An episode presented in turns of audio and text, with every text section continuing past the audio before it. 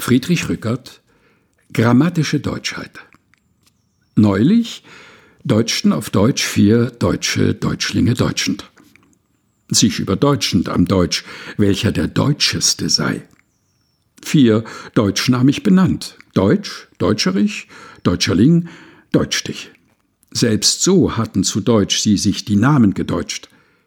Jetzt wettdeutschten sie deutschend in grammatikalischer Deutschheit. Deutscheren Komparativ, Deutschesten Superlativ. Ich bin Deutscher als Deutsch. Ich Deutscherer. Deutschester bin ich. Ich bin der Deutschereste oder der Deutschestere.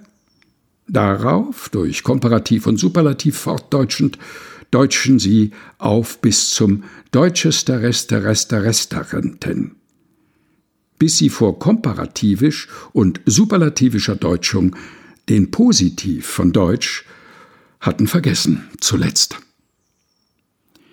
Friedrich Rückert Grammatische Deutschheit gelesen von Helga Heinold